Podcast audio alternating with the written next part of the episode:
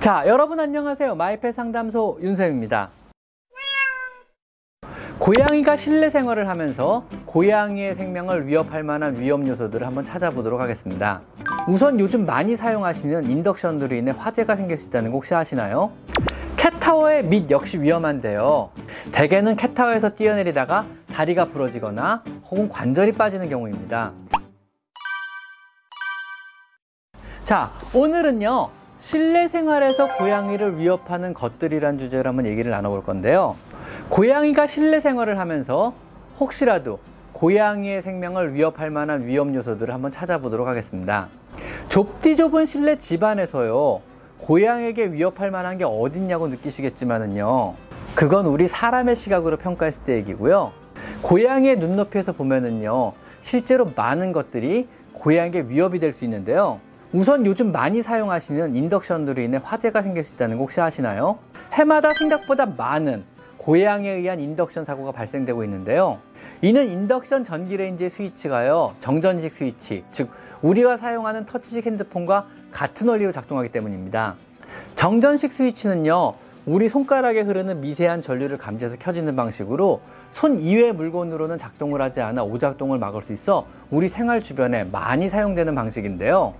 문제는요, 고양이의 발바닥에도 역시 똑같은 미세 전류가 흐르고 있어서 이 스위치를 밟는다면요, 인덕션이 켜져 버리게 되는 겁니다. 고양이를 키우는 집에서는요, 인덕션 전기레인지를 사용하신다면요, 반드시 인덕션에 실리콘 커버를 사용하시거나 보호 매트, 덮개 등으로 덮어 놓으셔야만 합니다. 우리가 고양이에게 인덕션 레인지 끄는 법을 가르칠 수 없다면요, 우리 스스로 조심해야만 하는 거겠죠. 또 고양이가 혼자 놀 수 있는 장난감 중에요. 캣타워에 매달아 자동으로 흔들어주는 끈 형태의 장난감이나 아니면 vertical 블라인드의 줄 역시 고양이들에게 굉장히 위험할 수 있습니다. 특히 수직 형태로 높은 곳에 매달아 자동으로 끈에 사냥물을 매달아 흔들어주는 장난감은요. 혹시라도 고양이가 혼자서 놀다가요. 팔에 감기거나 목에 감긴다면요. 굉장히 끔찍한 사고로 이어질 수 있습니다. 특정 힘이 가해진다면 끈이 자동으로 풀리는 이런 기능이 있는 장난감을 반드시 사용하시고요. 버티컬 블라인드의 줄 역시 같은 이유로 위험할 수 있기 때문에 줄을 짧게 묶어 사용하시는 것을 권장드립니다. 캣타워의 밑 역시 위험한데요. 해마다 저희 병원에만 해도요, 여러 건의 고양이 골절 사고를 겪는데요.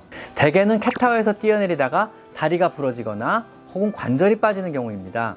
아니, 3층 정도의 높이에서 뛰어도요, 사뿐하게 착지가 가능한 운동 능을 가진 고양이가 겨우 1m 남짓한 캣타워에서 다리가 부러지다니 이게 웬 말이냐 하실 수도 있는데요. 첫 번째 이유는요. 여러분의 고양이는요. 너무 비만이고요.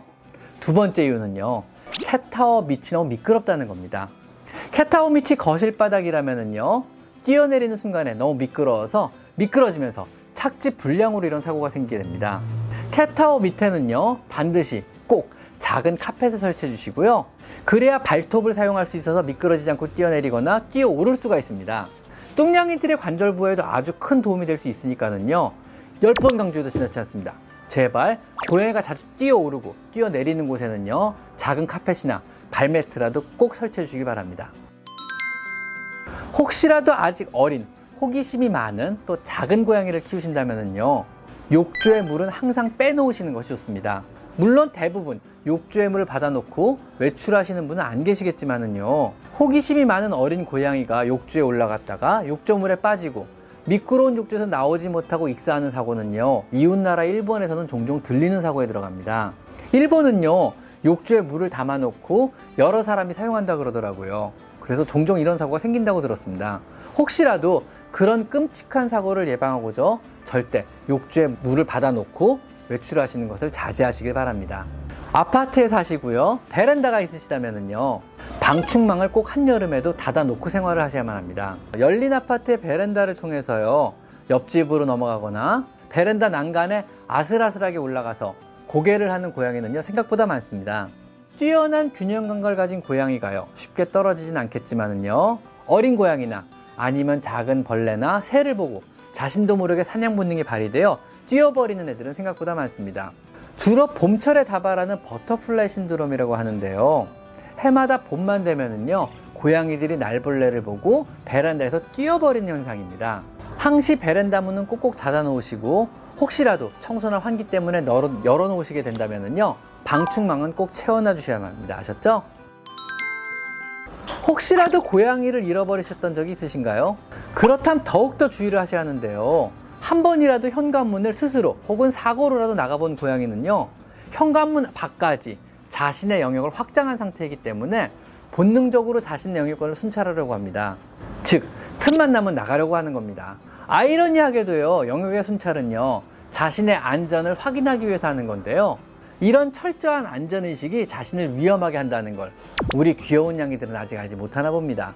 혹시라도 나도 모르게 현관문을 열었을 때 고양이가 손찰같이 나갈 수 있으므로 현관문 밖에는요 고양이가 있습니다 주의해 주세요 이런 문구를 적어 주시고요 현관문 안쪽 나와 가족이 보는 쪽에는요 고양이 뛰쳐나감 주의 이런 글씨를 크게 써붙여 놓고 모든 가족들이 경각심을 가지시는 것이 좋습니다 물론 방명문을 설치한다면 좋겠지만은요 현관문 안쪽에 방명문을 설치하면은요 좀 많이 불편하긴 하더라고요. 자, 오늘은 실내에서 고양이의 생명을 위협할 수 있는 몇 가지 요소를 고양이의 시각에서 한번 알아봤습니다. 자, 오늘은 여기까지 마이페 상담소 윤쌤입니다. 감사합니다.